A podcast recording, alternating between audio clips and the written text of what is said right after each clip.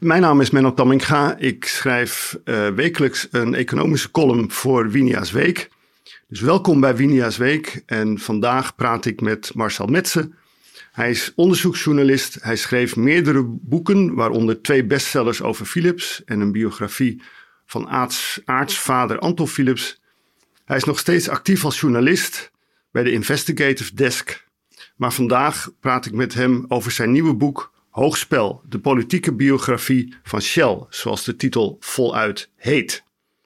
Welkom Marcel. Dankjewel. Je hebt hier meer dan twintig jaar aan gewerkt. Uh, het nadenken over dit project begon zelfs al eerder. Qua diepte en breedte is dit een uitzonderlijk boek over één bedrijf. Waarom Shell? Ja, er zijn heel veel redenen om over Shell te schrijven. Een van de belangrijkste was natuurlijk dat de top multinational van Nederland. Uh, natuurlijk een Brits-Nederlands bedrijf, maar toch in, de tijd nog in meerderheid in Nederlandse handen. Ik vond dus dat er een goede onafhankelijke biografie over Shell geschreven zou moeten worden. Door een Nederlandse journalist of historicus of iemand in dat grensgebied, want daar zit ik natuurlijk. En um, dat. Uh, uh, en er was allerlei, alle aanleiding ook voor in de tijd dat, dat, dat het idee uh, ontstond. Dus het was er nog niet. Het was een ontzettend belangrijk bedrijf. Er was aanleiding. Wat was de en aanleiding? De, nou ja, de, de, de aanleiding was in het midden van de jaren negentig was Shell behoorlijk in crisis. En het was een meervoudige crisis. Uh, de ouderen weten nog wel Brent Spar, de, de, de ophef over het uh, voornemen van Shell om een opslag, een drijvend opslagvat uh, uit de Noordzee te laten afzinken in de Atlantische Oceaan. Daar is heel veel uh, protest tegen gekomen vanuit de milieuactivistische hoek. Greenpeace met name. Uh, tweede was dat er een, in Nigeria een Ogoni-activist, die zich dus sterk maakte voor meer rechten van het Ogoni-volk in de Niger-delta, werd daar door de, door de regering veroordeeld. Hè, via een, echt een politiek proces veroordeeld en ook opgehangen. En Shell werd daar als partner, als oliepartner van de Nigeriaanse staat, mede verantwoordelijk voor gehouden door de mensenrechtenbeweging. Dus daar was ook veel ophef over. Want Shell was een grote, grote ja, een van de partij? Grootste, Shell is een van de grootste olieproducenten natuurlijk in Nigeria, toen nog veel groter. En, uh, en werkte samen met de Nigeriaanse staatsoliemaatschappij, dus de Shell Petroleum Development Company, is eigenlijk in meerderheid in handen van de Nigeriaanse staatsoliemaatschappij en in minderheid eh, in handen van eh, Shell. Maar daarna, het, hij heet Shell. Dus Shell werd onmiddellijk geassocieerd met, uh, met de Nigeriaanse staat daardoor. En dus ook met dit soort daden van de Nigeriaanse staat. Dus gewoon een soort guilty by association, zeg maar. En het derde was dat ook het bedrijf zelf in, in een soort van organisatiecrisis was. Want vanaf begin jaren 90, onder de leiding van de toenmalige topman Cor Herkstreuter, was een soort van Amerikaniseringsgolf in gang gezet. En met forse reorganisaties en ook afslankingen en zo. En dat had veel onrust teweeggebracht. En die onrust was nog lang niet voorbij. Dus dat speelde tegelijkertijd. Dus het gevolg was ook dat er um, nogal wat verdeeldheid was binnen Shell. En die kwam ook naar buiten, met name dus in de discussies over het afzinken van de Brentspar. Dus, waardoor dus verschillende landen, directeuren ook openlijk tegengestelde meningen uh, gingen verkondigen. Dus dat hele mengsel van. van explosief mengsel. Ja, ja, een explosief mengsel van crisis was het eigenlijk wat dat mijn aandacht erg trok. Ja, en ik was natuurlijk eerder bezig geweest met grote bedrijven, ook met de banken. Uh, en uh, ik vond mezelf eigenlijk eh, de meest geschikte om dit te gaan doen, dus vandaar. Toch duurde het meer dan twintig jaar voordat het boek uitkwam. Ja. Was dat gebrek aan geld? Ja, dat was puur gebrek aan geld. De eerste plaats, het is gewoon, als, als het geld gewoon er was geweest, dan zou het tien jaar hebben geduurd. Dan nog, hè, dat is nog veel werk. Uh, want dat is de hoeveelheid werkuren die erin zit. Maar het is uitgespreid over 25, meer dan 25 jaar dus eigenlijk. En uh, dat is een kwestie van geld. Hoe is het dan toch gelukt? Door elke keer weer te pauzeren, andere projecten te doen. weer wat uh, geld opzij te zetten en dan weer een volgende stap te maken. Dat is de manier waarop je dat dan kan doen. Sommige mensen die lang bezig zijn met één onderwerp, uh, journalistiek, maar niet alleen dat, worden op een gegeven moment verliefd op hun onderwerp. Mm -hmm. Ze gaan ervan dromen. Uh, hoe ging dat met jou? Ja, nou verliefd vind ik wel een groot woord, maar, maar wel gefascineerd. Dat kan ik zeker zeggen. Dus ik, ben, ik was al met, van meet af aan wel gefascineerd uh, door dit bedrijf. En zeker toen ik ook erg uh, met Shell mensen ging spreken en me ook in het bedrijf echt ging verdiepen. er zijn heel veel dingen waar je diep van onder de indruk uh, kan zijn. En Shell is natuurlijk wel een bedrijf wat zeg maar de best en de brightest aantrok. Dus allemaal slimme mensen. En, uh, en ook ja, wereldwijze mensen. En dat is gewoon. Ze zijn vaak ook heel stijlvol en, en hoffelijk en zo. Dus het is ook gewoon aangenaam om met ze te verkeren. En ze hebben iets te vertellen, want er gebeurt natuurlijk wel wat in het bedrijf. En qua technologie is het natuurlijk van topniveau. Dus ja, dat fascineert mij ook. Hoge techniek, high-tech. Maar dan in deze sector is, is dat ook high-tech. Dus er zitten allerlei redenen om uh, gefascineerd te zijn. Maar het meest fascinerende is natuurlijk nog: olie is politiek. Dus de hele, het hele spel van, met de politiek. Uh, en de manier waarop Shell dat, dat doet, toen deed en nu doet, dat, is, dat vind ik mateloos fascinerend. Dat is van een, van een, uh, van een geraffineerdheid. Daar kan je ook alleen maar eigenlijk je, je kunt er op twee manieren naar kijken. Je kunt het afschuwelijk vinden, maar je kunt er ook bewondering voor hebben. En dat is eigenlijk wat ik ook doe. Ik heb, ik heb beide, beide manieren van kijken. Ik kan soms ook denken van, my god, waar zijn ze toch in godsnaam? Waar zit, waar zit hier de ethiek? Weet je wel, dat, die vraag, daar komen we misschien nog wel over te spreken. Maar het is ook heel knap. En die twee kanten, die vind ik razend fascinerend. Geraffineerd heeft een licht uh, negatieve ondertoon voor mij. Ja. Is dat ook zo bedoeld uit jouw mond? Nee, want het, kijk, de Engelse term die, ik, uh, die het beste bij pas sophisticated, die heeft dat niet. Mm -hmm. Maar goed, als je dan gaat kijken naar wat de beste Nederlandse vertaling is, dan kom je toch bij raffinement uit. Raffinement heeft het misschien iets minder. Geraffineerd heeft het negatieve ondertoon. Laten we zeggen, er zit grote raffinement in. Misschien klinkt dat iets minder ja. uh, negatief. Uh, Shell is natuurlijk een wereldomspannend concern. Uh, doet over de hele wereld zaken met uh, politici. Want voor de delving van grondstoffen, zoals olie en gas, heb je natuurlijk altijd toestemming nodig ja. van het land waar je opereert. Je moet altijd betalen voor die toestemming.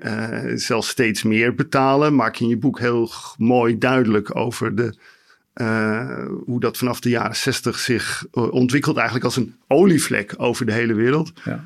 Uh, ik wil het gesprek uh, focussen op Shell en de relatie tussen Shell en Nederland mm -hmm. van de afgelopen tientallen jaren eigenlijk. Mm -hmm. laat ik beginnen met de buitenlandse politiek van Nederland. Je geeft verschillende voorbeelden in je boek waaruit blijkt dat de Nederlandse regering Shell ter wille is ja. in het buitenland. Uh, bij een onderzoek naar de ontwijking van de olieboycott tegen Zuid-Afrika. Uh, bij een lobby bij de Amerikanen om Irak uh, naar olie te, te zoeken. Ehm, kun je zeggen dat Shell in dat soort situaties, in voorkomende situaties, de buitenlandse politiek van Nederland dicteert? Ja, dicteren, dat is dan, weet je, alsof ze dat ook, alsof ze ook een formeel, dat is een beetje te formeel woord, vind ik. Maar ze, ze, de input die ze daarin hebben is zodanig groot. Hè? De, de expertise die daarin gestopt wordt, dus de, de lijntjes met, met economische zaken zijn zo, zo, zo kort ook, dat, je, dat het wel de, de uitkomst is. Hè? Dus het is wel het gevolg van wat er gebeurt, is dat het de facto gedicteerd wordt door Shell. Maar het is een tweesnijdend zwaard. Want de overheid laat dit ook gebeuren. De politiek laat dit ook gebeuren. Dus als, er een, als, je, als je te maken hebt met een overheid die, die zelf te weinig deskundigheid in huis heeft, dan kan er ook geen tegenspel geboden worden. En ik denk dat dat in belangrijke mate gebeurd is uh, in, in Nederland. Dat het tegenspel dat de overheid te bieden had. Als je dat bijvoorbeeld als je eventjes, eh, toch even een stapje terug mag dan enkele tientallen jaren geleden. Maar ik heb nog even gekeken naar het begin van de olie, eh, van de gaswinning. En wat het toen, hoe die onderhandelingen gelopen zijn in de tijd. Uh, ja, dan krijg je toch een zekere. En dan praten we over 19... 1960 ongeveer, 60, ja. 61. 1959 was dat gevonden. Mm -hmm. Toen kwamen dus onderhandelingen met de staat. Uh, ja, wat de Nederlandse staat daaruit heeft gesleept. Uh, bij, bij monden van minister De, de Paus met OU in de tijd. Een Christenhistorische Unie was die. Dat is knap werk geweest. Dat is een, een, een, een staatsaandeel in die gaswinning waar de, de belangrijke olieproducerende landen in de tijd hun vingers bij af zouden hebben gelikt. Dus dat was krachtig spel vanuit de, vanuit de politiek. Uh, nog even, even iets daarvoor, na de Tweede Wereldoorlog, ook de, bij, het, bij het aangaan van, een, van leningen die Shell toen nodig had voor zijn expansie, is zijn op een gegeven moment fiscale eisen gesteld door, uh, door, uh, door de minister van Financiën, Liefdink was dat. Ja, ook daarvan geldt, die heeft gewoon Shell voor het blok gezet. Van zo moet het. Dat soort politici, dat soort bestuurders, die hebben we op een gegeven moment, zijn we die kwijtgeraakt op een of andere manier. We hebben ze niet meer. Het is wel een hele opmerkelijke constatering. Dat kennelijk de oude, tussen aanhalingstekens, generatie politicus, uh, politici hm, ja. veel krachtiger waren, opkwamen voor de Nederlandse belangen, belangen ja. van de schatkist. Ja. Uh, ook het belang, ook het belang van de werkgelegenheid. Hè? Want er is natuurlijk verschillende keren is er sprake van geweest dat uh, Shell zich zou verbritsen. En dus eigenlijk ook al een soort van in Britse handen zou komen. Wat, wat eerder ook uh, wat nu dus uiteindelijk uh, is gebeurd. Ja, daar is, uh, daar is gewoon verzet gekomen vanuit de, de Nederlandse regering. Hè, dus de minister van Buitenlandse Zaken, Kersten, die citeer ik ook ergens. die, nee, niet Kersten, maar um, de van Kleffens. Die, die heeft op een gegeven moment ook heel duidelijk geschreven. dit is zo'n verhuizing naar Engeland zou betekenen een verlies aan werkgelegenheid, een verlies ook aan gewicht. Want dat betekent dat de managementcontrole uiteindelijk toch naar uh, Engeland zal verschuiven, et cetera. Dus daar ging het ook om. Het ging ook om, om, om geopolitiek gewicht van Nederland. Dit soort geluiden, die horen we niet, meer. Ik heb me ook echt verbaasd over het gebrek aan reactie uh, vanuit de politiek op de verhuizing van Shell vorig jaar. Ook dat is een opmerkelijke constatering. Dat de politici toen de tijd mm-hmm. uh, kennelijk heel goed snapten dat het gewicht van Nederland in de wereld ja. ook te maken had met het gewicht van Shell. Ja. En dat dat nu genegeerd wordt, verdwenen is. Ik, ik, ik heb me er hooglijk over verbaasd. Het, ik, heb, ik, heb, ik heb echt niet begrepen waarom daar niet, wat, niemand daar iets serieus over heeft uh, gezegd. In de Tweede Kamer hoorde je het niet, in de regering hoorde je het niet. Ze hebben het gewoon laten lopen. Heb je een verklaring voor het verschil in optreden van die ministers toen en, uh, en, en hun opvolgers? Uh, die veel ja, gemakkelijker. Ja, als je dat met een soort helikopterblik uh, vanuit, van de, vanuit de historisch perspectief, zeg maar, van bovenaf bekijkt, dan zou ik zeggen dat die generatie van, van die nog tot diep in de jaren zestig en, en misschien ook nog wel een beetje in de jaren zeventig aan, aan het bewind was dat waren mensen die uh, kenden Nederland, Nederland nog van voor de Tweede Wereldoorlog. En toen, ik citeer ook ergens een biograaf van Harry Deterding, de man die Shell natuurlijk groot heeft gemaakt. En die schreef in 1938: Nederland is het kleinste, maar meest efficiënt gerunde empire, hè, de koloniale mogendheid, van de wereld. We waren dus een koloniale mogendheid. Ze dachten groter. Eigenlijk. Ze dachten groter. Dat is, daar is natuurlijk een einde aangekomen na de Tweede Wereldoorlog. En ik kan alleen maar zeggen, we zijn kleiner gaan denken. Onze politici zijn kleiner gaan denken. Maar die generatie die kort na de oorlog, hè, tot in de jaren zestig nog aan het bewind was, die kwamen nog voort uit dat grotere denken. Zo komen we eigenlijk al bijna vanzelf aan de relatie tussen Shell en de Nederlandse politiek. Um, want dat is het volgende uh, uh, onderwerp, uh, zeg maar. Um, in Nederland doet Shell als een wereldconcern zaken met een relatief kleine en uh, minder ervaren uh, overheid, zoals je dat ja. al uh, verwoordde net. zoals de exploitatie van de Groningse gasbel later via de joint venture NAM. Um, dan is Nederland, wat je al zei, qua kennis en planning een, een, een maatje kleiner eigenlijk dan Shell later is. Uh, heeft, je schetste net dat in het begin was de overheid veel krachtiger. Uh, wat wij nu zien, de schade in Groningen, het langdurig doorgaan met de gaswinning, ondanks de rapporten die, die misschien iets anders hadden, hadden moeten veroorzaken. Uh, heeft Nederland daar schade van geleden dat we wat lakser zijn in dat opzicht? Ja, als je die vraag aan de Groninger stelt, dan uh, is het antwoord wel duidelijk. Hè? Dat, uh, dat Nederland daar schade van heeft geleden. Kijk, financieel gezien, nou, maar dat hebben ze dus te danken aan de oudere generatie politici, heeft Nederland goed verdiend. Want dat is wel gebleken. Hè? Nederland als land heeft heel goed verdiend aan de gaswinning. Dat is wel gebleken uit dat onderzoek, wat, uh, het parlementaire onderzoek. Kijk, de cijfers zijn duidelijk. Ik geloof dat vijf, ik weet het niet helemaal precies, dus hou me te goed. Ik geloof ongeveer 85% van de, van, de, van de winsten is uiteindelijk naar de staat gevloeid. Dus de, de, de, wat, de, wat de Exxon en, en Shell verdiend hebben hieraan, via de NAM, is aanzienlijk, maar de Nederlandse staat nog veel meer. Dus in die zin is er verdiend. Um, de, de, de schade die nu moet worden opgelost, ja, die zal toch voor een flink deel bij de staat, uh, van de staat moeten komen. Op zich is dat dus redelijk, omdat de staat ook het meest uh, verdiend heeft.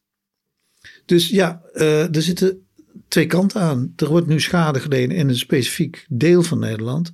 Maar dat is eigenlijk, is dat ehm, voor het grootste deel ook wel een verantwoordelijkheid van de staat geweest. Want ik denk dat je als, als, als je kunt natuurlijk zeggen van de, die bedrijven hebben dat uitgevoerd. Hè? Die moesten de technische expertise leveren. Maar de staat heeft ook de verantwoordelijkheid om te zorgen voor goed toezicht. En voor tijdig ingrijpen als er risico's dreigen. En daar kun je denk ik toch wel zeggen dat de staat ook uh, dingen heeft laten liggen. Ja, dus ja, schade, maar ook een eigen verantwoordelijkheid een van de uh, eye-openers voor mij in je, in je boek, maar er, waren meer dan één, uh, was dat je op een gegeven moment constateert dat de verhouding tussen Shell en zijn, ik, ik zal het maar noemen, thuislanden, dus het hmm. Verenigd Koninkrijk en Nederland, uh, radicaal verandert als Shell in die landen zelf naar olie en gas gaat winnen, gaat zoeken en winnen. Dat eigenlijk ervaren die landen dan pas voor het eerst wat Shell in het buitenland ook altijd al doet. Um, en dat had vergaande consequenties. Uh, je noemde al de Brent Spar, die is natuurlijk een, eigenlijk een afgeleide daarvan, ja. omdat het in, in Engeland zelf ging uh, gebeuren, althans op het continent, continent, continentaal plat. Ja. Um, en in Nederland, uh, in Groningen. Um, had je dat zelf ooit uh, al zo gedacht voordat je aan het boek begon? En hoe, hoe, hoe kan dit? Ja, dit zijn dus echt van die dingen die je ontdekt tijdens het onderzoek en tijdens het schrijven zelf. Dus dan gaat je je gaat natuurlijk nadenken over wat betekent dit allemaal wat ik hier vind. En, wat, en het viel mij op dat de, de, voor het eerst kreeg ze eigenlijk te maken met onderhandelingen met die maatschappijen. Dat, moest, dat was het nieuwe eraan. Uh, ineens uh, ging het over, zeker in Nederland ging het ineens over grote hoeveelheden uh, gas. In Engeland ging het over grote hoeveelheden olie en gas, maar dan in, vooral op het continentaal plat dus. En dat kwam enige jaren later op gang. Ja, en in de tussentijd was, ja, het, er was een beetje een verschil tussen wat er in Nederland en, en Engeland gebeurde. Want kijk, in Nederland ging, was het dus een enorme fonds. Dat was gewoon een wereldfonds. Het grootste gasveld van van de wereld. Nu zijn er intussen grotere gevonden sindsdien. Maar dat was het grootste. Ja, en uh, de, de, de situatie was dus dat uh, er ineens gepraat moest worden over de investeringen en de verdeling van de opbrengsten. Dus wie moest er geld in steken? Want er, er moest ook een distributienetwerk eh, worden aangelegd. Zowel voor grootschalig transport naar het buitenland, maar ook in Nederland zelf. Kleinschalige distributie naar de, naar de, de burgers toe, hè, dus naar de consumenten toe. En dat, uh, dat, dat, dat, dat ging gepaard met grote investeringen. Wie moest dat doen? Wie zou de opbrengsten krijgen? Dat is iets anders dan een bedrijf wat uh, zijn oorsprong heeft op jouw grondgebied. Um, ondersteunen met diplomatieke diensten bijvoorbeeld, in zijn exploraties, exploitaties en zijn, zijn, zijn stappen zeg maar, in het buitenland. Dus eigenlijk is dat, dat die, die diplomatieke ondersteuning die Nederland tot dan toe had gegeven, was eigenlijk veel vrijblijvender. Daar zaten, daar zaten die belangen die daarmee gemoeid waren, waren indirecter. Nu ging het om keihard geld van de staat zelf. Dus dat is een totale verschuiving uh, van de positie. En dan word je dus niet alleen, dan word je dus van medestander ook opponent. Dus het werd een soort dubbelrol. Dus, dus laten we zeggen, in, in het buitenland kregen ze steun van Nederland, maar in Nederland zelf waren ze toch een beetje opponent, opponent ook. Hè? Zakenpartner, ja, maar zakenpartner niet in die zin van. Er zat een soort wederzijds belang, maar ook een tegengesteld belang. De winst die naar de staat, wat er aan winst naar de staat ging, ging niet naar de bedrijven en omgekeerd. Dus je had een. En dat is eigenlijk altijd zo gebleven sinds het aardgas. Die twee verschillende rollen zijn altijd zo gebleven. Dus dat is een soort spanningsveld, zou je kunnen zeggen. Misschien ook ertoe geleid heeft dat de liefde natuurlijk nooit helemaal 100% uh, eh, kon zijn. Er was ook wat te onderhandelen. In Engeland is het uh, ja, precies hetzelfde gegaan, alleen wat later. en uh, het verschil was, het, het was net zo'n jaar, eens kijken. Nederland aardgas begin jaren 60. Nou, laten we zeggen Engeland is wat later. Later is vijf, 15 jaar later. Maar toen was dus OPEC al. Hè? Dus, dus Nederlands aardgas is voor OPEC. Ja. Maar de Britten die hadden de ervaring van OPEC. Dus toen, toen op het continentaal plat olie en gas werd gevonden. Uh, in grote hoeveelheden. Gingen de Britten ook onderhandelen met de oliemaatschappij. Maar ze hadden het voorbeeld van OPEC. En toen heerste een beetje in Engeland de sfeer. Ja, wat die OPEC kan, dat kunnen wij ook. Dus wij moeten uh, hard zijn. Want dat waren die OPEC-landen geweest. En uh, dat probeerden ze ook te doen. En toen deed zich het interessante verschijnsel voor dat dat eigenlijk niet zo goed lukte in Engeland. En dat kwam door het politieke stelsel, is mijn analyse. Want daar heb je natuurlijk dat twee-partijen systeem. Dus is of Labour aan de macht of de conservatieven zijn aan de macht.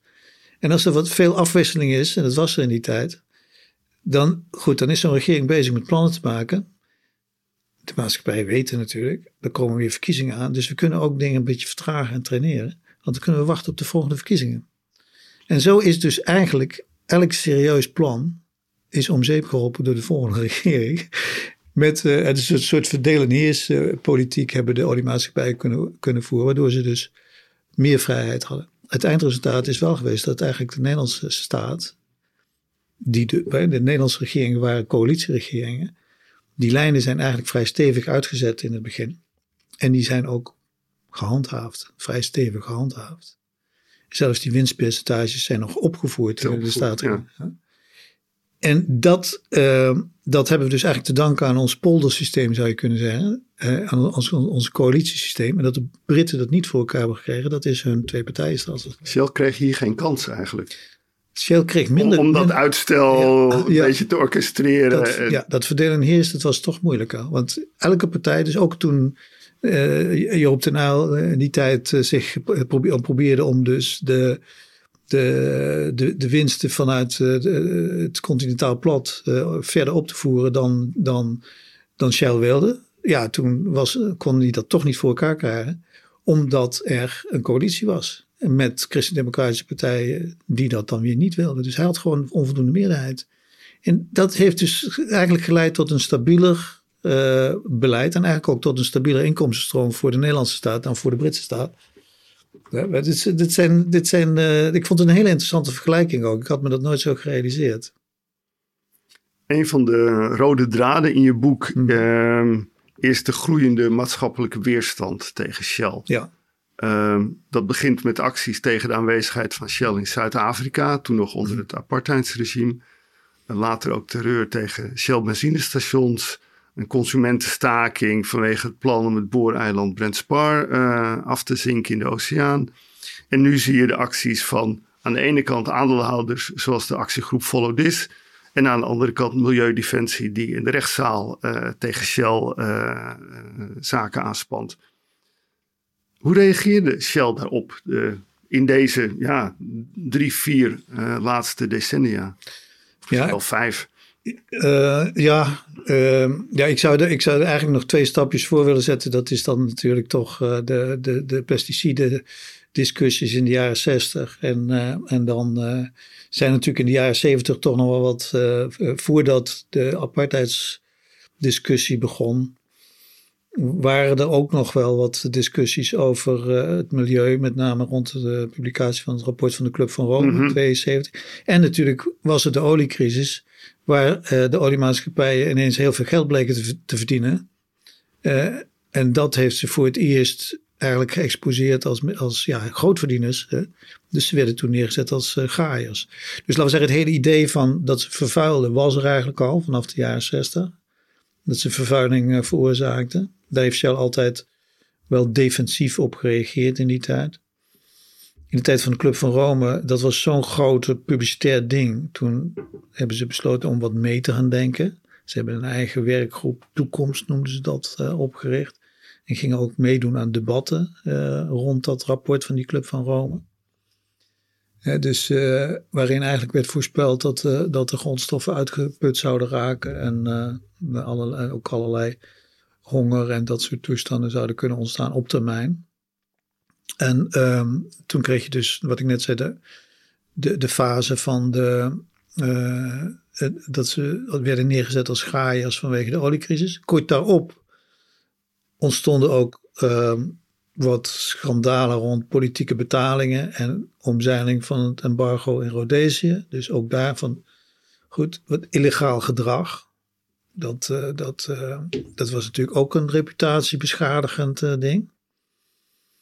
En, en dan krijg je eind van de jaren 70 wordt echt dat Zuid-Afrika en de, de anti-apartheidsbeweging, dat wordt dan een grote factor.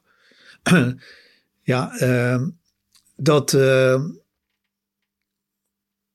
dat heeft uh, voortgesleept. Dus de reactie daarop, nou laat ik even in de periode, zeg maar 77, 1980, zo laat ik daar even naartoe gaan. Het interessante wat er gebeurde is dat ik een dossier in handen kreeg, een intern dossier, van een groep, een interne werkgroep, die zich uh, schertsend noemde de Bende van Vier. Een beetje in verwijzing uh, naar de groep vertrouwelingen rond uh, Zedong. En ehm, die ehm, die moest de raad van bestuur adviseren wat te doen in reactie op die anti-apartheidsbeweging. En daar is een scala aan, aan acties ontwikkeld door die groep. En dat kon ik dus reconstrueren, omdat ik gewoon de interne brieven en documenten en gespreksverslagen had van een periode van een jaar of drie, vier. Uh, die lagen zomaar op jouw bureau? Die heb ik via iemand die ik, uh, die ik een van de leden van, van die bende van vier heeft dat, uh, heeft dat aan mij gegeven. Dus daar had ik dan geluk bij. Ehm, ja, en daarin kon ik zien dat er bijvoorbeeld allerlei juridische tegenacties werden gepland. Dus deel daarvan werd uitgevoerd, een deel ook niet. Er wat werd intern werd, uitgezocht of welke risico's Shell eventueel zou lopen op uh, strafrechtelijke acties van de staat. En dat ging dan over de schending van het embargo, uh, olieembargo tegen Rhodesië, waar natuurlijk ook een apartheidsregime uh, heerste. beslissing ook, zeg maar, uitgebreide analyses. Hoe moeten we eventueel bij, met een parlementaire enquête omgaan? Wat gaan we wel of niet tegen de politiek vertellen? Er is toen ook besloten om echt bewust informatie achter te houden, bijvoorbeeld. Hè. Echt een doofpot uh, situatie is daar ook ontstaan.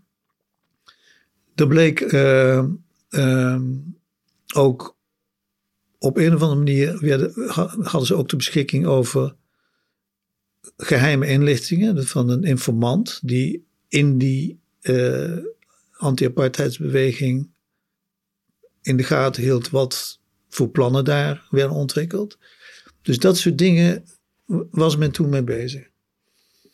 Nou, dan gaan we even fast forward naar, naar midden jaren 80, want, of uh, midden jaren 90, dus zeg maar een jaar of uh, 15 later. En dan komt die Brent Spar en die uh, Ken Saro-Wiwa-zaak. En toen, het is, het is later uitgekomen dat, dat Shell toen een, inlichting, een particulier inlichtingenbureau heeft uh, ingehuurd. Dat is een Brits bureau opgezet door voormalige MI6 mensen.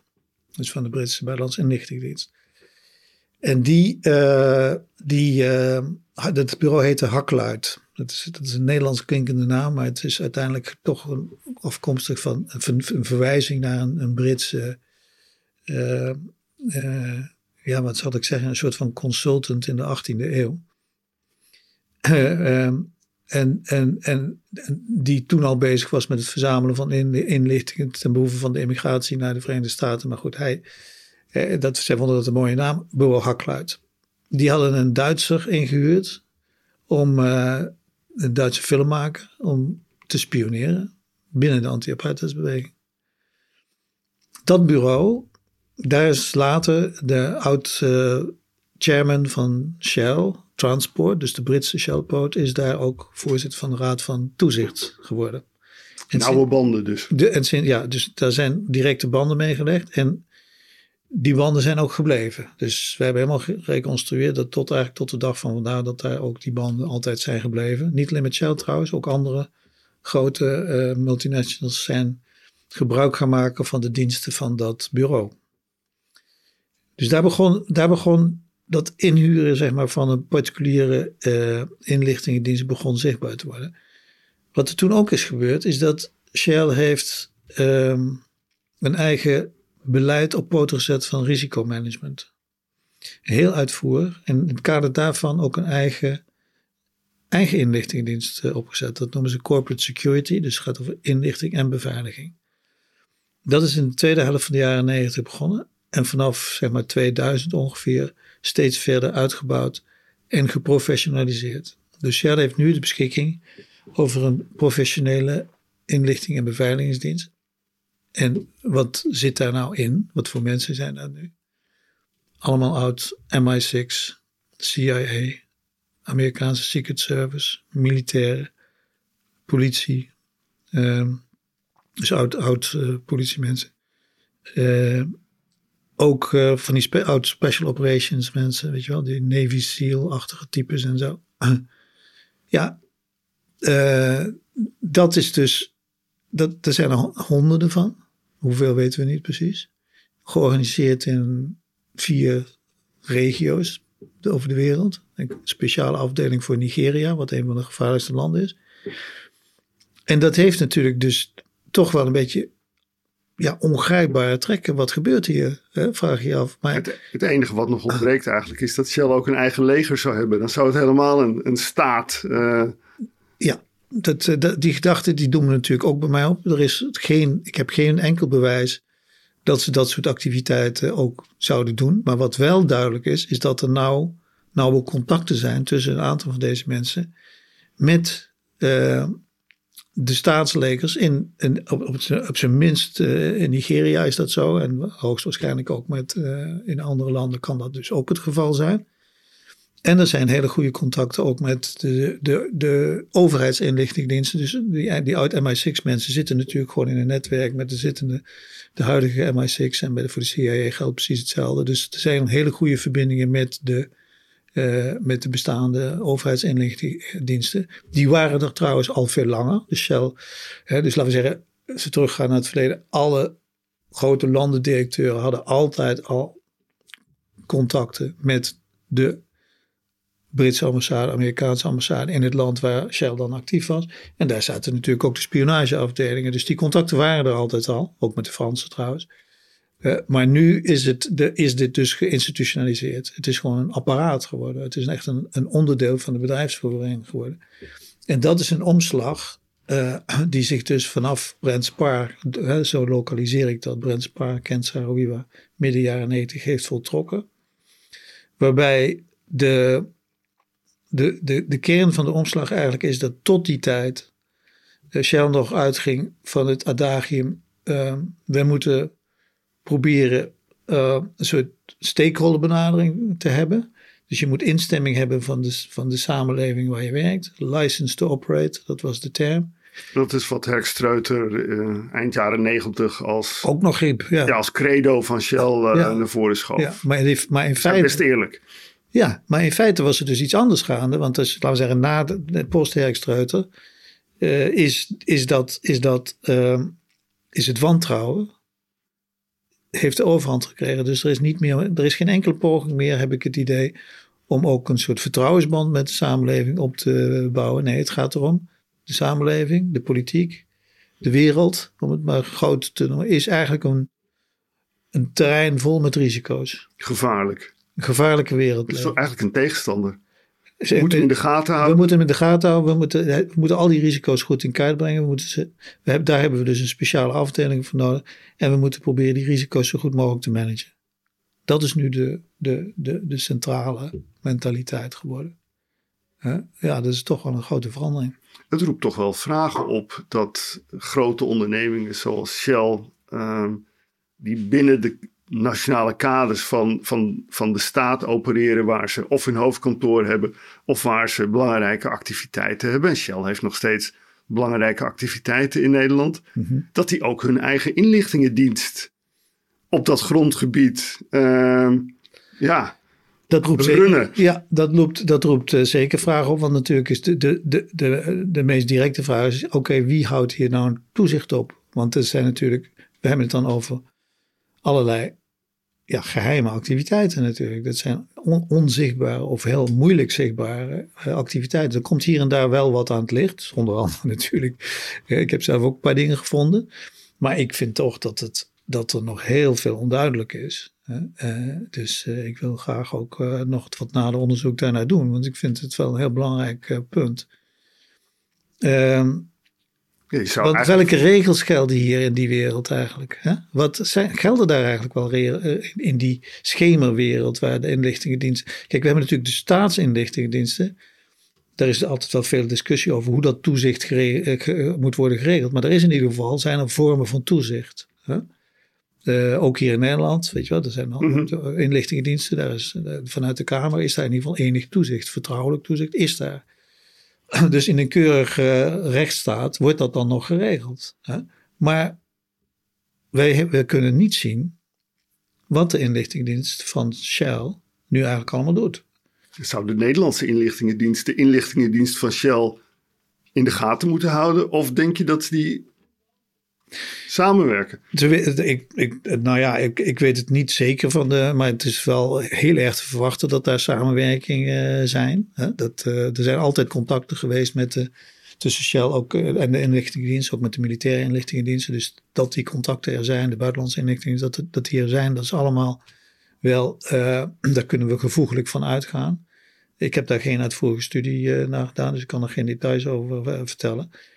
Ik weet wel dat er in de Verenigde Staten bijvoorbeeld is het gewoon volstrekt normaal dat uh, grote ondernemingen, ook Shell, die, hebben, die huren oud-militairen in, die nog een security clearance hebben. Die mogen oud-militaire officieren, mogen die dan houden, ook als ze uit dienst stoppen. Dat betekent dat ze nog toegang hebben tot bepaalde classified, hè, dus vertrouwelijke informatie van het Pentagon. En het Pentagon organiseert gewoon briefings dus dat is gereguleerd, zou je kunnen zeggen. Dus dat is Pentagon bepaalt dan wat die bedrijven te horen mogen. Wat dat is, weten wij natuurlijk ook niet als gewone burgers en als journalisten. Maar dat gebeurt, vertrouwelijke briefings. Ik mag aannemen dat dat ook in Engeland gebeurt. En ik mag aannemen dat het hier ook wel gebeurt. Daar heb ik al geen bewijzen voor, maar ik neem het wel aan dat het zo is. Ja, dus daar zit dan wel een stuk. Ik denk dat dat eerlijk gezegd dan misschien nog het nette stuk is. Hè? Maar wat we niet weten, is wat er allemaal gebeurt binnen de eigen inlichtingendienst. En zeker niet, want er is ook nog een stuk. er wordt ook samengewerkt met particuliere beveiligings- en inlichtingenbureaus. Die samenwerking is gebleven. Dat hakluid wat ik net mhm. noemde. Er zijn ook andere. Ja, dat is allemaal intransparant. En dat vind ik wel riskant. Want het betekent dus. En er zijn ook voorbeelden van. Ik noem ook een paar voorbeelden weer uit Nigeria. Wat gewoon eigenlijk een totaal uit de hand gelopen situatie eh, voor Shell is geworden. Daar, is, daar zijn, daar zijn uh, voorbeelden dat er nauwe contacten waren met het Nigeriaanse leger. En dat ook verschillende keren vanuit Shell gevraagd is aan het leger: kunnen jullie hier eens wat ingrijpen als het te onrustig werd? Ja, samenwerken met het Nigeriaanse leger, moet je dat wel willen? Het is niet het keurigste leger van de wereld. Voor je het weet, er werd zelfs door de Amerikaanse diplomaten voor gewaarschuwd: van ja, dan moet Shell mee uitkijken, want voor, het voor je het weet word je geassocieerd met mensenrechten Dus hier zitten ze op glad ijs, vind ik. En het zou ook, uh, ja, ik denk dat, ik weet niet hoe ze, dat, hoe ze daar zelf tegenaan kijken. Ik zou er graag eens met ze over, over willen debatteren, eerlijk gezegd. Maar uh, nee, ik, uh, ik vind dat daar meer transparantie over moet komen. Heb je van Shell iets gehoord naar aanleiding van de publicatie van je boek? Uh, indirect. Uh, zou je kunnen zeggen. Want uh, ik, het boek is aangeboden. Het eerste exemplaar heb ik aangeboden aan Jeroen van der Veer, de oud-CEO. Die ook het concept heeft meegelezen. Dus die kende het. Toen hij het in ontvangst nam, wist hij waar het over ging. En wat hij deed, dat was precies hierover, over, dat, over die inlichtingendienst. Daar, daar zei hij van, ja, dat probeerde hij te bagatelliseren. Dus hij zei, ja, ik heb wel eens een keertje in mijn tijd, dus hij is tot 2009 is hij dan uh, CEO geweest, heb ik uh, wel eens een keer mensen op bezoek gehad die dan onder mijn tafel gingen kijken of er een microfoontje geplakt zat. En uh, die kwamen zeggen dat als je naar China gaat, dan moet je niet, dan moet je, niet je laptop meenemen, want dan kan die leeggetrokken worden. En zo, dat soort dingen. Dus hij maakte het eigenlijk kleiner. Maar ik wist natuurlijk dat dat daar al die oud MI6 mensen en die, en die en echt hoogmilitaire officieren en zo. En uh, uh, dat die daarin zaten. En ik, ja, ik geloof toch niet dat die worden ingehuurd om alleen maar onder een tafel te kijken of er een microfoontje zit. Dat waren behoorlijke zwaargewichten die daar in dienst worden genomen. Dus daar zit echt wel meer, er gebeurt echt wel meer. En we hebben daar een, beetje een klein beetje een beeld van gekregen door op verschillende manieren. Er zijn twee rechtszaken die ik heb eh, gevonden van twee oud-medewerkers in de Verenigde Staten. Die dus een arbeidsconflict hadden met Shell in de Verenigde Staten. En die in hun verklaring ten opzichte van de rechter vrij uitvoerig hebben beschreven wat hun takenpakket uh, eigenlijk was. Dus dat kon gewoon online kon, je dat zien. Dat is wel uh, aardig om dat te vinden.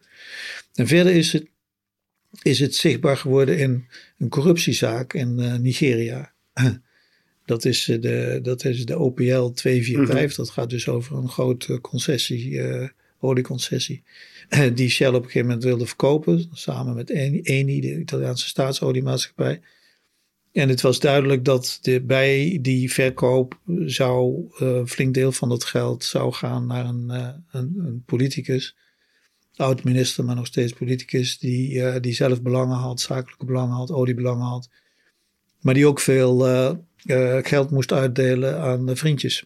Dus daar zat toch een heel corruptieaspect zat aan. Ja, en ehm, toen die deal werd zeg maar, voorbereid, heeft Shell twee spionnen ingezet twee oud-MSX mensen die zijn voor Shell gaan kijken wat is eigenlijk hier allemaal op de achtergrond gaande. Die inlichtingen die werden ook doorgegeven, eh, allemaal informeel naar, naar boven toe, tot helemaal in de top van Shell. en ehm, ja, dat, uh, dat hele verhaal is uitvoerig aan het licht gekomen, omdat er uiteindelijk toch ook een strafproces is gevoerd in Italië.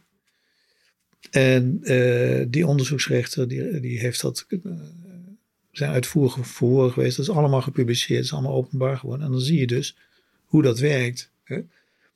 Ja, uh, uiteindelijk is, zijn Shell en Eni dan niet veroordeeld voor, voor, voor, voor voorkennis. Want de aanklacht was van jullie wisten dat het geld wat jullie betaalden voor corruptie zou worden gebruikt. Dus je bent daarmee medeplichtig aan corruptie. Dat zijn ze niet voor veroordeeld omdat het juridische bewijs niet waterdicht kon worden gemaakt. Maar dat is nou net ook het punt. Dat door de inzet van dit soort mensen die zeg maar informeel bezig zijn, die zijn ook heel erg getraind in het, laten we zeggen, ontkenbaar houden van hun activiteiten. Dus het hele, hele, hele thema van de, de geloofwaardige onkenbaarheid, ik schrijf er ook vrij veel over, Daar hoort dit in thuis. Het zit bijna in het DNA van Shell.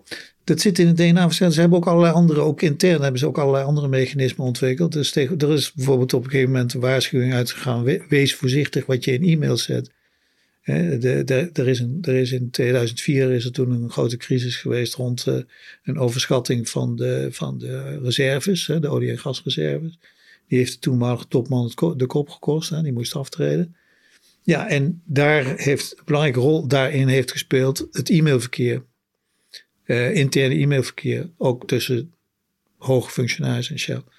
En sindsdien is dus het, uh, is de waar, nou, kort daarna is de waarschuwing uitgegaan, wees voorzichtig met e-mails, want voor je het weet liggen ze op straat en komen, liggen ze ook bij justitie. Dus er is, en dit is maar één voorbeeldje, er zijn allerlei andere mechanismes, zijn er ook intern ingebouwd om ervoor te zorgen dat je weet wat je niet mag weten. En dat betekent dat je ook mechanismes moet hebben om het toch kenbaar te maken. Dus je moet toch informatiekanalen hebben, maar dat moeten dus minder zichtbare informatiekanalen zijn. En die, die, die, die, die Shell, heeft Shell al tientallen jaren geleden ontwikkeld. Is dat een van de dingen ook die jou zo fascineert in Shell? Ik vind dat heel fascinerend, ja. Hoe, dat, hoe men dat, dat is, dat is ontzettend doordacht. Dat is natuurlijk niet van de ene dag op. Dat is een soort masterplan dat iemand op een gegeven moment aan het bureau is gaan zitten van nu ga ik dit plan bedenken. Nee, dat heeft men in de loop van de decennia heeft men dat uh, ontwikkeld. Dus eigenlijk is Shell ongrijpbaar wat dat betreft. Steeds ongrijpbaar. Steeds ongrijpbaar, ja. ja. ja. We hadden het net al over de, over de inlichtingendiensten, samenwerking ook tussen inlichtingendiensten. Een van de mm -hmm. uh, hele tintelende, maar ook hele korte passage is dat je ergens schrijft dat uh, Shell, althans naar zeggen van een van de, van de vroegere directeuren, een uh, serieuze rol speelde bij het opsporen van uh, de terreurorganisatie, althans van terreurverdachte organisatie RARA. Ja. Um, is Shell een soort, wat dat betreft ook een soort hulpstuk, voorpost van, van justitie? Ja, hij heeft, hij heeft daar heel kort wat van gezegd, deze toenmalige directeur. Dus ik, ik, helaas weet ik er weinig details van. Ik heb nog geprobeerd daar wat verder uh, over uit te vinden. Dat, uh, dat is niet zichtbaar geworden. Het verhaal wat hij vertelde was dat ze de uh, politie hebben geholpen bij de opsporing. Niet bij de arrestatie zelf, dat is natuurlijk mm -hmm. hun rol niet, maar wel bij de opsporing. Ja, het was natuurlijk hun belang. Dus uh, mij verbaasde het eerlijk gezegd niet. Um, ja, dit was wel een uitzonderlijke situatie. Dit is echt die echte directe. Tenminste, in Nederland was het een uitzonderlijke situatie. Uh, waar je vanuit kan gaan, als we weer teruggaan naar maar, de inlichtingendienst en, de, en die ze nu hebben. Ja, er worden ook mensen gemonitord. Dus het is, het is tot het takenpakket van deze, van deze dienst hoort ook om, om uh, activisten die, die uh, mogelijkerwijs kunnen radicaliseren en zich tegen Shell zouden kunnen keren, direct tegen Shell zouden kunnen keren, en dat ze die in de gaten houden. Dat willen ze voor zijn. Dat is risicomanagement. Dan moet je dat voor zijn. Hm. Maar goed, hoe dat, dat precies gegaan is, dat, daar weet ik dus geen details van. Hij noemde het alleen maar. Meer wilde hij er niet over zeggen. Je vertelde al over de, over de bende van vier. Uh, ja. Eigenlijk, dat, is, dat speelt zich af eind jaren zeventig. Ja. Dat waren uh, voor Shell, voor het hele Nederlandse bedrijfsleven, hele ongemakkelijke jaren. Uh, topmanagers kwamen met een brief ook bijna in opstand tegen het toenmalige kabinet in Uil. Ja. Um, en je beschrijft ook hoe vier grote multinationals um, ja, proberen om, om een directere invloed te krijgen op waar het in de Tweede Kamer over ging. Door eigen mensen, um, ja, ik zou bijna zeggen, af te vaardigen ja. naar het parlement. Ja. Um, een van die uh, mensen was Frits Bolkestein, oud werknemer van Shell. Mm -hmm. uh, oud-directeur van Shell Italië, geloof ik. Nee, Frankrijk heeft Frankrijk. gezeten. Maar hij heeft ook nog in, in, uh, in Amerika gezeten. Ja. Kun je zeggen dat, dat Shell de carrière van Bolkestein uh, in de Tweede Kamer uh, ja, in gang heeft gezet? Nou ja, uh, ze hebben het in ieder geval mede mogelijk gemaakt, zou je kunnen zeggen. Dus de ruimte aangeboden. wat voor afspraken er precies zijn gemaakt toen ik die stap zette, dat weet ik niet. Daar zijn we, gaan we allerlei verhalen over, maar dat weet ik niet. Ik geloof niet dat hij dat Ik weet niet of hij er zelf ooit iets over gezegd heeft. Wat wel duidelijk is, dit, dit verhaal is eigenlijk, komt uit de mond van de toenmalige topman van AXO. Die heeft dat later eens een keer verteld. Dat er een, was dus een regulier overleg van de top, topmensen van de multinationals. Dat was uh, dus AXO, uh, Philips zat erbij. De, de, de, de bub werd het genoemd. De B was de Bataafse, maar dat was eigenlijk dat was dus de, de oude Nederlandse werkmaatschappij van Shell. En, um, uh, en zat er ook bij. En Unilever zat erbij, dus waren eigenlijk vijf. en die, uh, die ontmoeten elkaar regelmatig. En volgens Kraaienhof, de, van AXO dus, uit die tijd, hebben ze inderdaad gewoon met elkaar dat een keertje besloten. Van laten we eens in eigen kring kijken wie er belangstelling heeft voor de politiek. En Bolkestein was natuurlijk eigenlijk, dat was een intellectueel. Dat was eigenlijk ook niet echt een hele goede zakenman of zo. Dus hij had wel carrière gemaakt binnen Shell. Maar dat ging nou ook, weer, was ook niet zo heel hoog gekomen. Dus het, het paste wel. En zo hebben ze, denk ik, in, eh, ook in die andere multinationals gekeken. Is er iemand die, die dat zou willen doen? Ja, en die zitten natuurlijk in het netwerk. Dus los van eventuele zakelijke afspraken over mogelijke terugkeer. Dat zou kunnen dat die gemaakt zijn. Ik weet het niet. Maar ze zaten in het netwerk. En, en, en ze hoorden dus tot die bloedgroep. En Bolkestein was natuurlijk toch lang genoeg in Shell geweest om ook wel het standpunt, de standpunten van Shell, om die, uh, laten we zeggen, tot de zijne te hebben gemaakt. Heeft Shell iets gehad aan Bolkestein, ja, zijn positie? Hij heeft in ieder geval letterlijk de, de, de standpunten van Shell heeft hij daar uh, in de Tweede Kamer, maar over Zuid-Afrika dus, uh, heeft hij daar verkondigd. Dus ze hadden een woordvoerder, zou je kunnen zeggen. Hè? Zo, zo, moet je, zo moet je, dat is misschien het beste term. Mm Een direct woordvoerder in de Tweede Kamer. Van, uh, en een welsprekende woordvoerder, laten we wel wezen, want dat was die.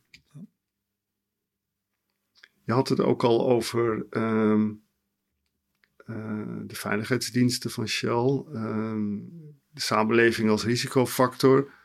Uh, je schetste in je boek um, het soort zigzagbeleid dat Shell voert als het gaat om moeten we ons aanpassen aan de samenleving, moeten we openstaan voor de samenleving, of moeten we die samenleving juist als een bedreiging zien? Het is natuurlijk heel lang is het ja, min of meer gelijk opgegaan. Elke keer als er, bijna elke keer als er een nieuwe voorzitter kwam, um, dan zag je het beleid een beetje verschuiven.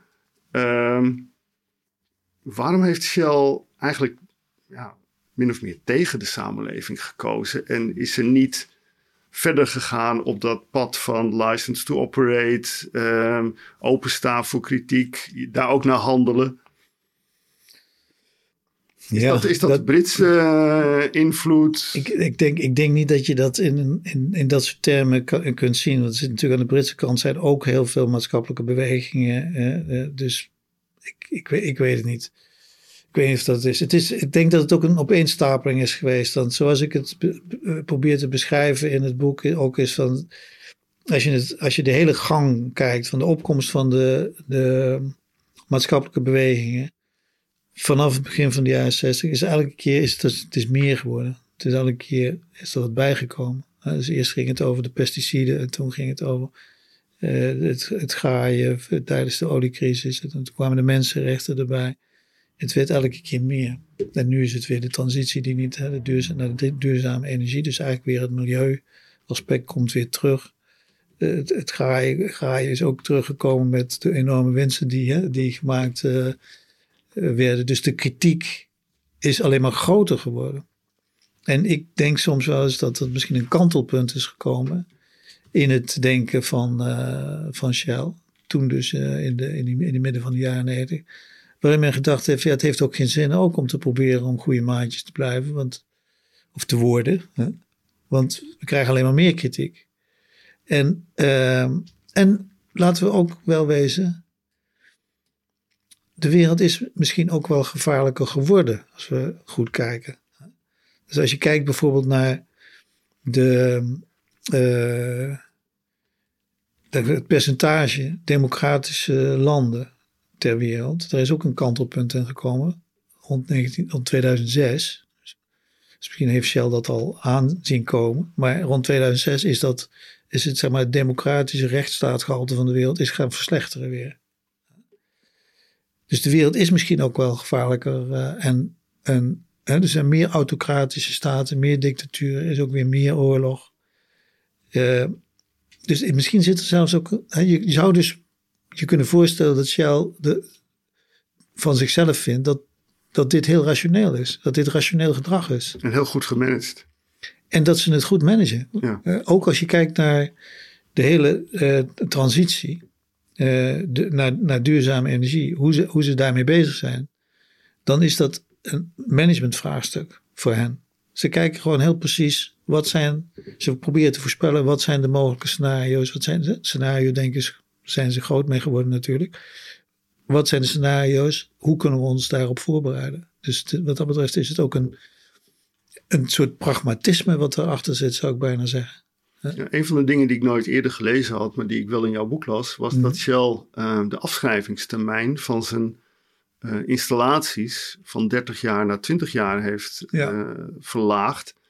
Ehm, dat gaf mij als lezer het gevoel, ja, ze voelen wel nattigheid. Dat er misschien toch iets fout gaat in de wereld, in hun fossiele wereld. Ja, ja dat is, een, was heel, is heel interessant. Want ik, wat ik dus gedaan heb, ik, zeg, ik heb mijzelf de vraag gesteld van oké, maakt Shell zich nu zorgen hè, over de, die, die hele, uh, laten we zeggen, de klimaatonrust, om het zo maar even samen te vatten. Oké, als een bedrijf zich zorgen maakt, waar kun je dat dan vinden? Dat moet blijken, niet uit wat ze zeggen, maar wat ze doen. Als ze zich echt zorgen maken. Dus ik ben in de jaarverslagen gaan kijken van de afgelopen twintig jaar. En daar bleek een aantal dingen uit. In de eerste plaats bleek dat ze uh, vanaf het moment dat ze juridische kosten gingen melden, dat is ongeveer rond 2004, 2005 is dat begonnen, dat voor het eerst ook bedragen genoemd werden, is dat, zijn de reserveringen daarvoor verdrievoudigd. De, toen heb ik gekeken naar het buitengebruik stellen van, van installaties, de kosten die daarmee gemoeid zijn. En de milieukosten. En ik heb dat maar even op één hoop geveegd, want er, dat, daar zitten veel eh, het loopt vaak parallel bij Shell natuurlijk. Het ligt in mekaars verlengde, ja. ja. Dat is uh, verzesvoudigd in 20 jaar tijd. Dat zijn dus forse, reserveringen. Forse reserveringen.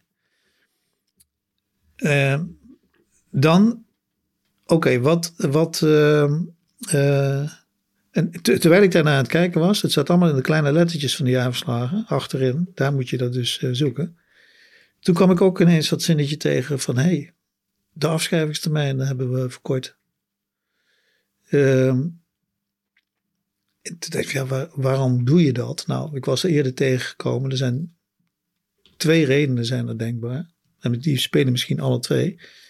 Als je je afschrijvingstermijnen verkort, dat is ook een manier om je uh, kosten te verhogen eigenlijk. En daarmee ook je, uh, je winst te verlagen. En aangezien die winst met name de laatste jaren erg hoog was, hebben ze dus een klein beetje die winst kunnen verlagen door die afschrijvingstermijn. Dat kan een factor zijn. Wat natuurlijk gewoon ook een rol speelt, is het. Het vooruitkijken. Hoe lang kunnen we deze installaties eigenlijk nog gebruiken? De Shell en ook de andere grote oliemaatschappijen hebben tot voor kort bijvoorbeeld van hun raffinaderijen het standpunt gehad. Hier hoeven we geen uh, buiten gebruik, dus decommissioning heet het dan in het Engels, mm -hmm. buiten gebruikstellingsreservering voor te doen. Want die dingen blijven gewoon altijd staan. Fossiel is eeuwig.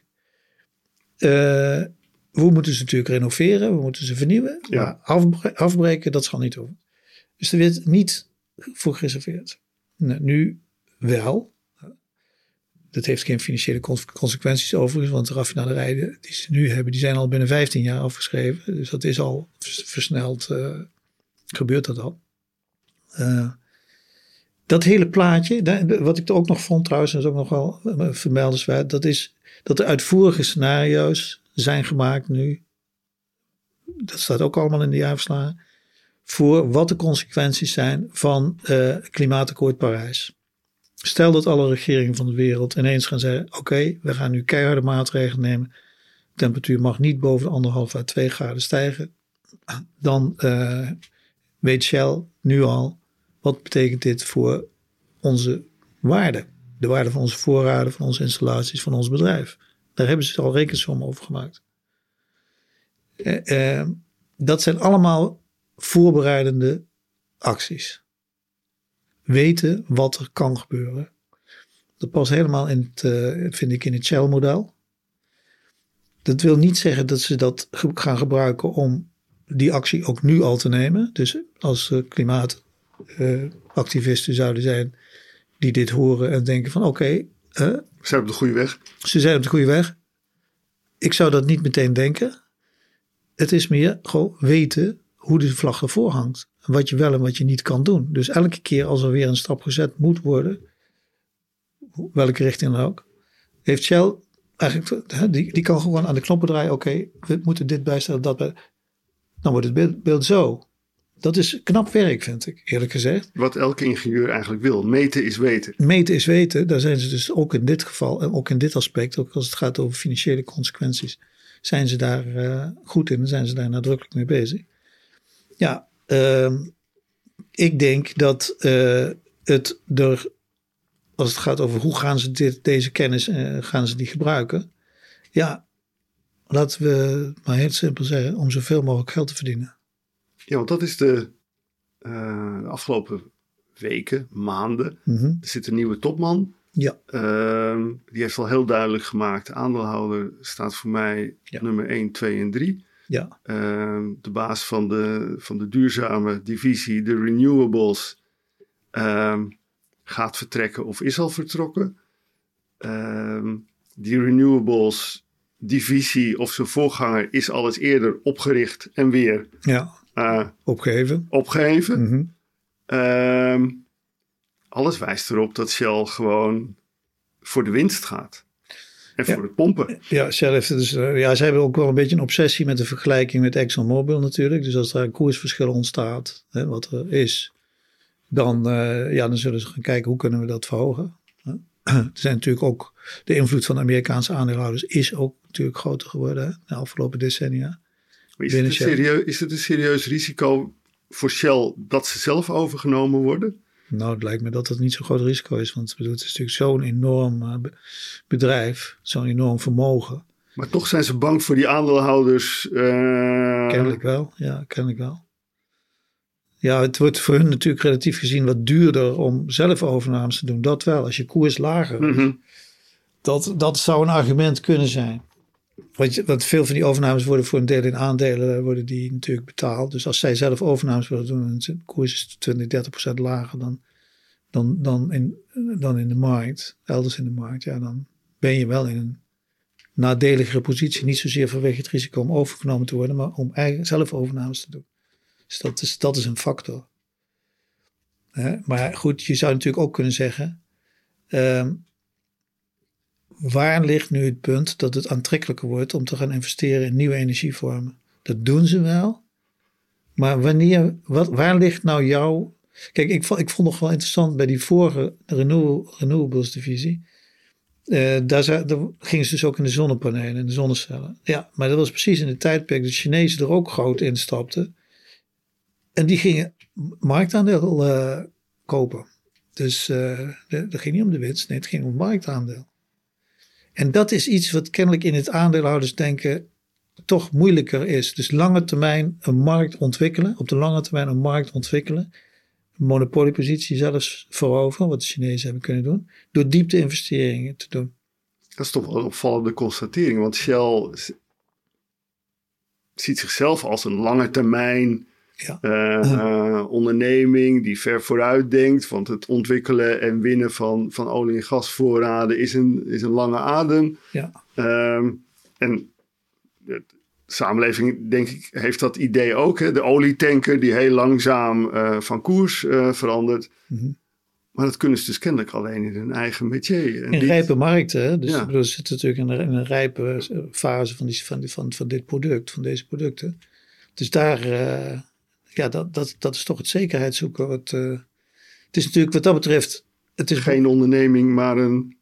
Het is, het is een. Ja, hoe moet je. Het is geen ondernemers. Het zijn geen ondernemers. Het is wel een uh, onderneming natuurlijk. Ja. Maar het, het, is niet meer de, de start-up die het uh, eh, 130 jaar geleden was. Dat kun je wel zeggen. Ja. Speelt verhuizing naar Londen een, een rol in dat aandeelhoudersdenken? Ja, maar je kunt het ook zien als een, als een symptoom ervan. Hè? Dus het, het, is, het wordt erdoor versterkt. Wat je onmiddellijk ziet gebeuren, uh, dat is dat de Nederlandse invloed, en, dat is ook een beetje de Rijnlandse invloed, zeg maar, die verdwijnt uh, heel snel. Uit de top van Shell, dat binnen de kortste keer zie je dat dat gedomineerd wordt door Anglo-Saxische mensen. En dus het is, het is denk ik eerder, ik beschrijf het ook zo, het is het wordt gebracht als een verhuizing naar Engeland. Dat is natuurlijk een fiscale verhuizing, maar het is eerder een verhuizing naar de city, dus naar de financiële wereld. En er is kennelijk zelfs ook al nagedacht over mogelijk een doorverhuizing naar de Verenigde Staten. Uh, is in, uh, ik weet niet, een van de, of het nou de Financial Times of de Wall Street Journal was, dat weet ik niet meer. Heeft, dat, heeft daarover geschreven. Dus het is nu, nu uh, is het denk ik uh, inderdaad uh, makkelijker uh, voor het Anglo-Saxische denken binnen Shell om vrijbaan te krijgen. Er is minder tegenwicht. Er was al niet meer zoveel tegenwicht, maar nu nog minder. Speelt het, het ehm, ja, eigenlijk het sluiten van het Groningse gasveld hier een rol? In die zin dat. In het vertrek wel, denk ik. Ja, Groningen is op, om het zo maar te zeggen. Ja. Um, Shell heeft in Nederland dan niet zoveel meer te zoeken. Nee, dus we kunnen ook gewoon met een gerust hart, althans met een zakelijk gerust hart, weggaan. Nou ja, het, mij viel wel op in de verhoren bij, over het Groningen verhaal. Dat daar werd uh, verteld dat uh, niet veel meer te verdienen. Want de productie was al teruggeschroefd en er was weinig meer te verdienen voor de NAM. Dus dat je dan zegt, nou, draai dan die kraan helemaal dicht. En laten we dat dan maar fatsoenlijk regelen, zodat wij daar nog uh, goed uitspringen financieel. Wat Shell dus gedaan heeft, Shell en Exxon uh, gedaan hebben. Uh, dat snap ik. En dat je dan verder ook je minder gebonden voelt, dat, dat snap ik ook. Dus, maar het is denk ik ook een beetje een sluitstuk hoor, van een ontwikkeling die al, al langer gaande is. Waarbij gewoon, Nederland heeft had al niet meer zoveel belang voor Shell. Natuurlijk uh, kwamen, we, kwamen er nog wel behoorlijk wat uh, goed geschoolde mensen vandaan. Uiteindelijk kun je die ook ergens anders halen. Die zijn ook elders op de wereld te krijgen.